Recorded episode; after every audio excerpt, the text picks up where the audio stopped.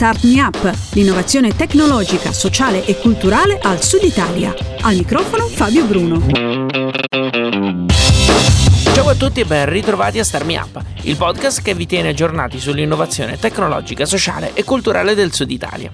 Un grazie al nostro sponsor tecnico Kidra.com, servizi web per il tuo business, a chi ha deciso di sostenere questo format attraverso Patreon e a Cristina Marras, splendida voce che accompagna la sigla di apertura e di chiusura di questo podcast. L'ospite di questo podcast è un autore ed un attore. Si occupa di spettacoli dal vivo, oralità, drammaturgia, ha scritto libri e collaborato con emittenti radiofoniche. Inoltre raccoglie storie, le trasforma, le racconta ed insegna a raccontarle e a parlare in pubblico. È il protagonista del prossimo Creative Mornings Palermo con un intervento dal titolo Il racconto e lo sguardo e lui si chiama Alberto Nicolino. Lo abbiamo sentito qualche giorno fa e questo è quello che ci ha detto. Ciao e benvenuto a Star Me Up Alberto. Ciao, ciao. Che rapporto c'è fra il racconto e lo sguardo? Visti da un certo punto di vista si potrebbe dire che sono la stessa cosa, eh, ma mh, se vogliamo articolare un po' il discorso, uno presuppone l'altro ed è un, ra- un rapporto di reciprocità. Um, non c'è racconto se ovviamente non c'è prima uno sguardo, se io non mi guardo attorno cosa racconto, giusto?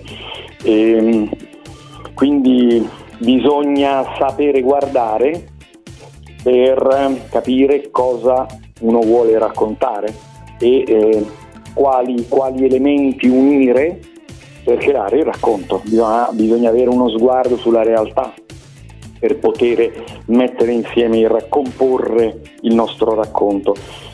Ehm, però eh, automaticamente allo stesso tempo eh, per avere uno sguardo bisogna avere un racconto, cioè mh, mm, nel senso che non esiste uno sguardo eh, neutro, non esiste uno sguardo tabula rasa che guarda e basta, ma c'è già in qualche modo un racconto, diciamo, un'organizzazione dello sguardo eh, che è in qualche modo anch'esso una narrazione. E quindi non c'è, eh, secondo te, non, non, uno non influenza di più l'altro o viceversa, insomma, cioè non è che c'è qualcuno che ha maggiore influenza sull'altro? No, no, eh, uno, no, secondo me no, è chiaro che alla base c'è lo sguardo, questo sicuramente, alla base, cioè in qualche modo viene prima lo sguardo, però eh, una, un ramo della, della psicologia eh, che è la Gestalt ci insegna che nel momento in cui noi osserviamo, noi eh, non osserviamo singoli elementi, osserviamo sempre una forma di elementi. Già la, nella percezione, eh, che è il primo elemento, il primo momento di relazione con, con, con quello che ci sta attorno. Quindi noi non percepiamo diciamo, elementi separati che poi uniamo, ma già al momento della percezione li percepiamo insieme con una forma, quindi con un racconto in qualche modo.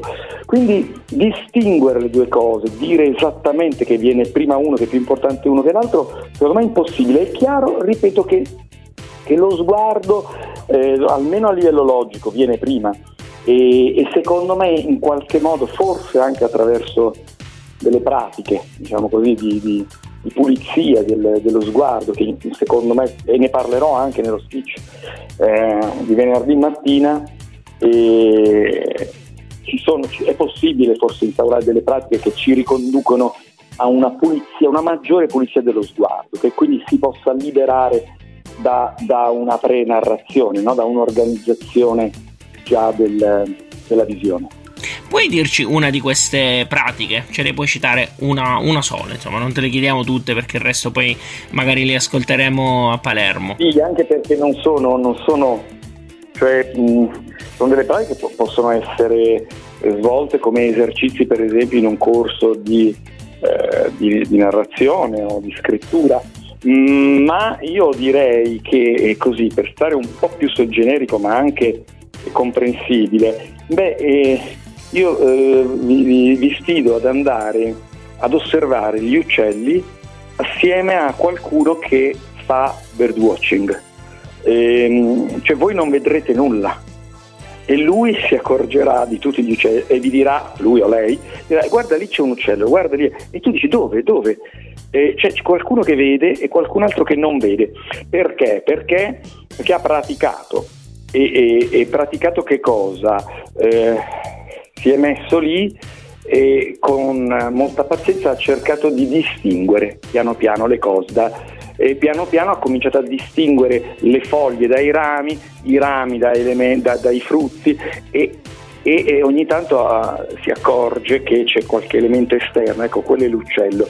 Come lo fa? Attraverso, attraverso una pratica, attraverso il tempo, attraverso una visione, ecco questo anche molto importante, che non sia, che non sia troppo eh, funzionale ad un risultato, ad un qualcosa che tu stai cercando, e cioè anche un lasciarsi, un lasciarsi riempire dalla, dall'immagine e un non volerla interpretare a tutti i costi, non volerla afferrare a tutti i costi. Eh, ma insomma, se ne potrebbe parlare a lungo, ne parlerò meglio venerdì mattina e ne parlerò anche degli cosiddetti stereogrammi. Vi ricordate? Ti ricordi degli stereo, cosa sono gli stereogrammi? No, devo essere sincero, no, cosa sono? Eh, eh, non so se ti ricordi, negli anni 90 andavano molto in voga sono queste immagini eh, piene di eh, puntini colorati, apparentemente caotici, che tu eh, ti metti di fronte a questa immagine e, ehm, e, e, non capisci niente, non c'è nulla, però se, se la guardi, poi guardi meglio, provi ad incrociare gli occhi, lo sguardo, ah, okay. piano piano si, si, forma un'immagine a tre dimensioni che esce fuori. Sì, io li, chiamavo, io li, chiamavo, quadri 3D, però in realtà 3D, sì, esattamente. ok, e, ok. Ecco, e, e, ecco, non so se ti ricordi un po' l'attitudine che bisogna avere di fronte a queste immagini, che proprio quello, se tu, quando l'immagine sta per formarsi, eh, se tu, eh, se tu ehm, spingi e cerchi a tutti i costi di afferrarla, quell'immagine svanisce. Mm. Devi un po' in qualche modo farla venire fuori. No? Ecco, io penso che un po' una visione, quel, quel tipo di pratica interessante, molto interessante rispetto a quello cui parlo io, cioè di non cercare il significato che noi ci aspettiamo da quell'immagine, no? noi ci aspettiamo qualcosa, cerchiamo qualcosa e quindi la interpretiamo appunto, ma invece avere uno sguardo che, che sa attendere. Ecco, questa cosa qui è una, un aspetto che a mio avviso è molto utile in campo creativo. Eh, per noi però nel nostro podcast parliamo anche di imprenditorialità. Credi che ci siano anche dei vantaggi in questo senso? Se ti sei mai posto il problema naturalmente. Ma guarda, quel che riguarda la narrazione, il racconto a livello, a livello imprenditoriale è ovviamente molto anche lì molto usato perché, eh, perché ormai eh, anche le pratiche narrative in senso lato vengono molto usate per la promozione e comunque per il racconto anche delle aziende che, si, che molto spesso quelle più illuminate, quelle più lungimiranti eh, capiscono che una narrazione di sé in senso ampio, in senso lato, che non sia eh, in modo diretto legato ad una promozione de, del, dell'oggetto prodotto è, è, è funzionale a a una, a una relazione che l'azienda poi instaura, anche se è un tempo medio-lungo, con il contesto e quindi con, con gli altri e quindi anche con i clienti ovviamente. Per quel che riguarda questo tipo di visione, come dire, di sguardo che, che si può provare eh, a instaurare sul mondo, almeno come pratica, e cioè uno sguardo che, che sappia aspettare una, eh, che, che, aspetti che l'immagine si eh, ri, riveli, io non lo so se, se a livello, non, non, lo so, non sono un grande imprenditore, devo dire la verità di me stesso, quindi non saprei molto, però io, io penso che come tutte le cose interessanti possano avere delle, delle chiamiamo così, applicazioni, ehm, però non... Non ci sbilanciamo, sono dici, la persona no? più adatta, ecco, Ok, perché sono ok. un pessimo, pessimo imprenditore anche di me stesso. Allora vado forse in un campo in cui tu sei un po' più mh, confidente, se così possiamo dire, perché tu ri- ti ritroverai a parlare davanti a una platea al mattino presto. Per avere un'ottima performance da un punto di vista vocale, è meglio mangiare prima o dopo che si è parlato? Oddio, eh, io penso che sia molto soggettivo. penso sia molto soggettivo. Eh, io personalmente credo che mangerò prima e po- poco e poi dopo ci si abbuffa, diciamo. ok, No, ok. e, poi, e poi dopo senza limiti, diciamo di solito. Però io credo che questa cosa è molto soggettiva. Certo, in genere non si mangia troppo prima di parlare.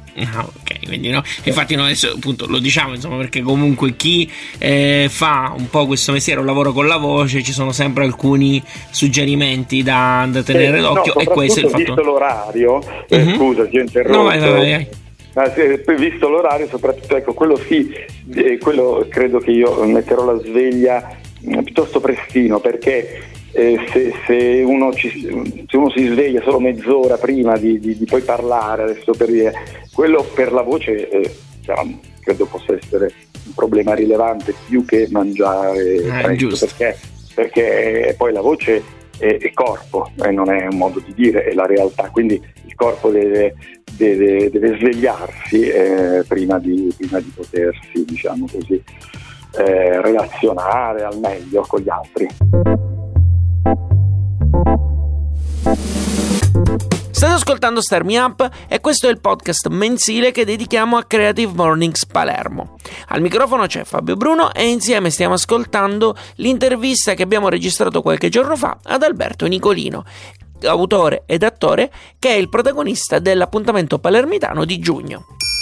Alberto, in una regione come la Sicilia, abituata al racconto orale, almeno per tradizione, come viene interpretata questa competenza nel 2019? È ancora apprezzata secondo te? Quella del, del saper narrare. della- Sì, del- esatto. del- sì, quella del saper narrare, io penso che in Sicilia questa cosa è, sì, è molto apprezzata. Ovviamente non credo solo in Sicilia, però, però sì, penso che forse in modo anche abbastanza, sì, un po' particolare. Mm, ancora adesso io penso che so, se vai in certi quartieri anche di Palermo, eh, quartieri dove si vive un- di più per strada, no? Eh, vedi, vedi capannelli di persone che, che- che- che parlano. Ecco, lì bisognerebbe anche vedere se, se quanto, quanto raccontano e quanto invece così discutono. Però, però secondo me raccontano anche e, e io penso che sì, che ancora è molto apprezzata. Eh, c'è, c'è un vecchio, una vecchia formula di inizio eh, di fiaba popolare che, che si usava qui eh, in Sicilia che iniziavano così, la formula era tipo eh, italianizzandola, Mhm. eh, su fonte si racconta, voi nobili signori e signorine, se questo punto non lo so raccontare, voi nobili signori e signorine mi dovete scusare. Questa era proprio la formula di inizio e che già fa capire che il sapere raccontare, dice "S- mi dovete scusare se non so raccontare, è già eh, acquisito come, come elemento, come dire, quasi che si dà per scontato sia necessario avere per porsi davanti agli altri, no? Già nella formula introduttiva c'è un riferimento a questo. Ehm, io penso che è una cosa molto apprezzata questa del sapere narrare. Tu, oltre al racconto, insegni alle persone a parlare in pubblico. Qual è il difetto che ti trovi a correggere più frequentemente nei tuoi corsi?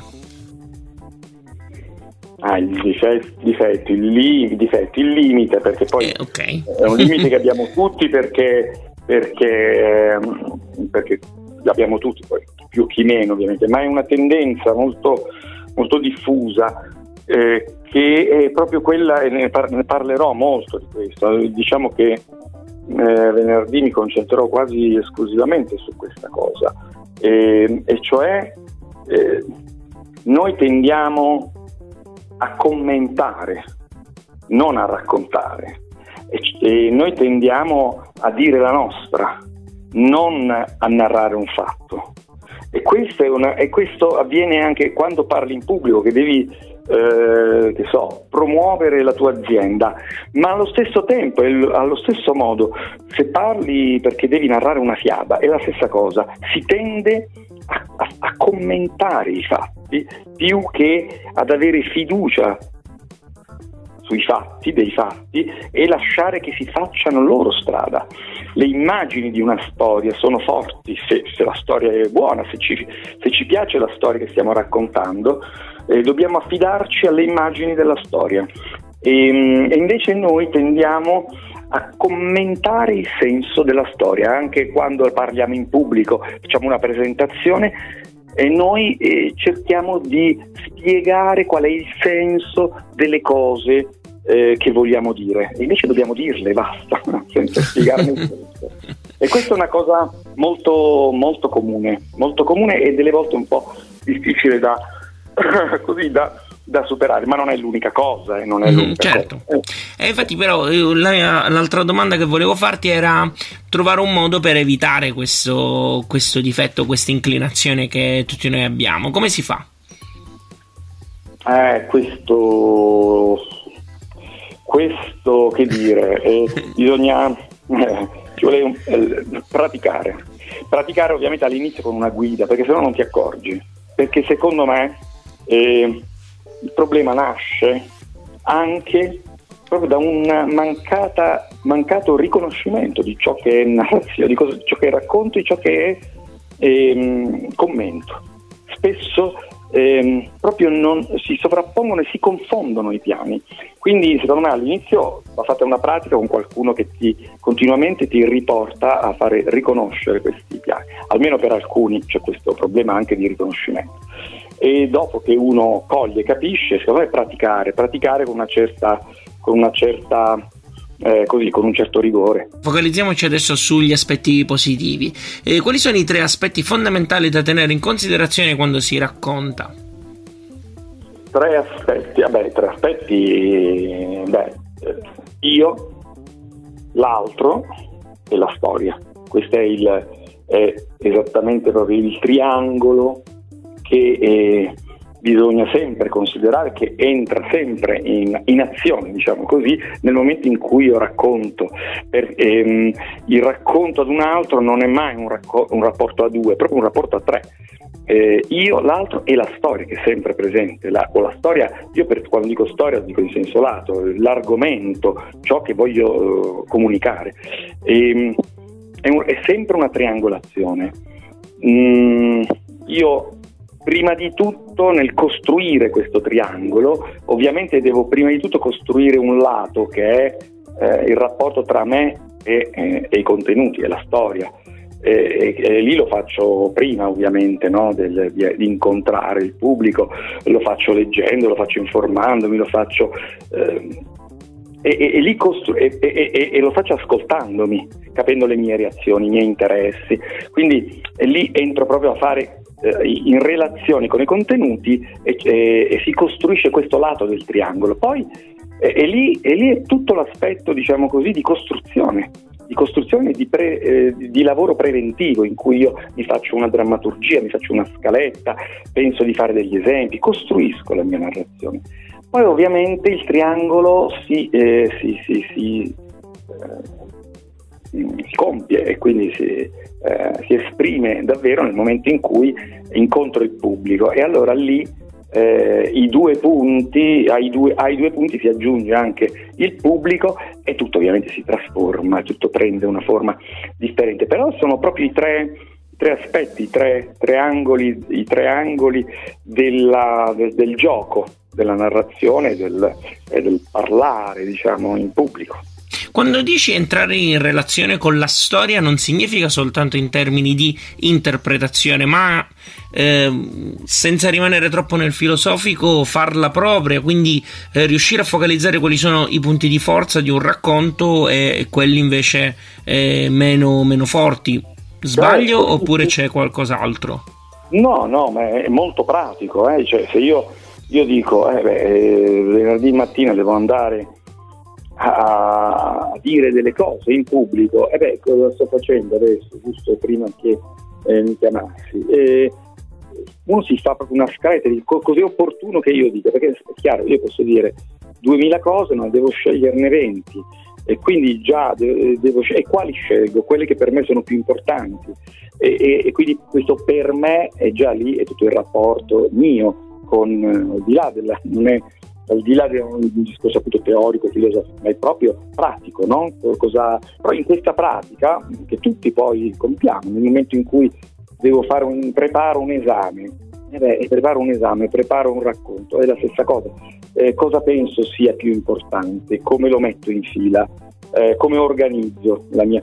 Lì, questo, eh, lì si, si, si, si, costruisce il legame tra me e il contenuto, tra me e la storia. E, e qui non sono soltanto così, aspetti cognitivi, eh, ma anche aspetti emotivi ovviamente, cioè cosa importa a me, cosa, cosa muove eh, me per, eh, nel fare questo. Come forse sapete, a Star Me Up abbiamo un certo interesse nei fallimenti. Il nostro non è puro sadismo, ma siamo consapevoli che dagli sbagli possiamo trarre i migliori insegnamenti. Anche per questo motivo, qualche giorno fa, abbiamo scritto un breve articolo su come gestire gli errori. L'articolo si basa su alcune cose che abbiamo letto in giro, collegate ad esperienze personali. Potete leggerlo sul sito di Star Me Up oppure profili, sul mio profilo LinkedIn e il profilo Medium di Star Me Up naturalmente. Adesso ascoltiamo la terza parte dell'intervista ad Alberto Nicolino. Tu da ascoltatore come riconosci un bravo narratore? La questione del bravo narratore è di un certo rilievo, cioè nel senso, secondo me questa cosa del narratore, anche nel teatro, no? dove da so, dagli anni 90 in avanti, fine anni 90, questa cosa dei narratori è, è un po' esplosa anche nei teatri, no? ecco, secondo me ci preoccupiamo troppo di, di, del, del, bravo narratore. In che senso? È giusto, per carità, no? chiedersi ma chi è un bravo narratore? È una domanda, dire, anche che ci può servire. Però ecco, è come, ecco, mh, quando usciamo da un teatro, comunque da uno spazio in cui abbiamo ascoltato una narrazione, io penso che quando diciamo e sentiamo dire un po' troppo che bravo, io penso che forse non, non siamo sulla strada giusta. Cioè, in che senso? Meglio è, o meglio, il narratore secondo me è più bravo quando la gente a narrazione finita dice che bella storia, più che che bravo. E questo è più raro, perché ci si concentra sempre sulle abilità di chi, di chi narra. E, e, allora invece questa cosa di scomparire un po', ecco, secondo me i, i narratori migliori in assoluto, no, a me piacciono anche certi virtuosi, eh, per carità di Dio, non è che... Però, però forse i narratori proprio davvero quelli a livelli in cui non ci sono più le tecniche ma ci sono le sapienze. Io conosco certi vecchi diciamo, narratori che non lo hanno mai fatto uh, per, diciamo, di professione.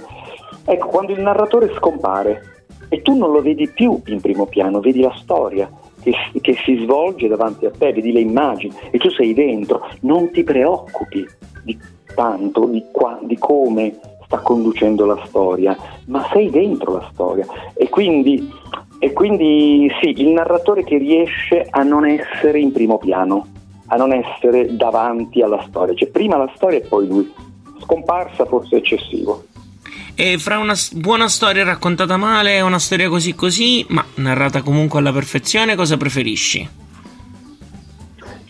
Sempre per la stessa ragione, io, eh. beh, è chiaro che c'era Bracardi, non so se non mi ricordo il nome di Bracardi, questo tipo in televisione molti anni fa, mhm. che diceva, diceva eh, provocatoriamente diceva ma è meglio, fa, è meglio una donna bella e intelligente che una donna brutta e stupida. E, cioè, e ovviamente quindi io sono d'accordo con lui, preferisco un racconto bello e raccontato bene, però se proprio dovessi essere davanti ad una scelta che secondo me spesso non si pone così tanto perché, perché alla fine una bella cioè le due cose sono legate ma insomma stando al gioco stando al gioco io preferisco sempre un po' di più il bel racconto raccontato così così a, eh, alla narrazione eh, fatta bene, ma di una storia che non mi interessa molto. Il contenuto, questa è una cosa che si dice nel marketing, che il contenuto è il re, il content is the, is the king, quindi insomma.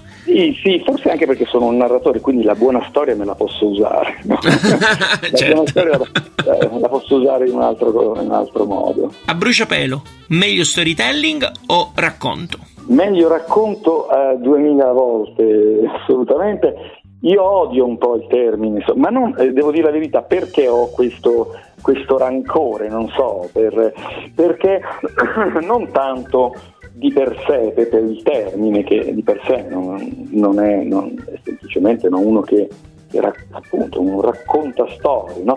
però è proprio per l'utilizzo che se ne è fatto. Eh, l'utilizzo che se ne è fatto, ecco lo storyteller e lo storytelling eh, sono diventati come eh, come un, epi- un fenomeno, un, un, fenomeno un po' di moda eh, che, eh, che, è accattivante, no? il saper raccontare, ecco, molto, molto improntato su quello che dicevo, sul narratore, su, sulla bravura. Ehm, sulla bravura. Eh, lo storyteller è uno figo diciamo non so come dire. E, ehm, ecco questo a me non mi interessa così tanto. Quindi è proprio non, non tanto sul termine, ma proprio su, sui luoghi e sui modi, sui contesti in cui solitamente, quindi non vogliamo generalizzare, solitamente spesso è utilizzato. Non, allora preferisco, preferisco narratore e narrazione o racconto la mission di quest'anno di Star Me Up è capire come dare un'immagine diversa di tutto il sud Italia. A ogni ospite chiedo di consigliarmi una buona pratica tipica del proprio ambito da esportare in altri settori. Eh, a te cosa viene in mente in questo senso?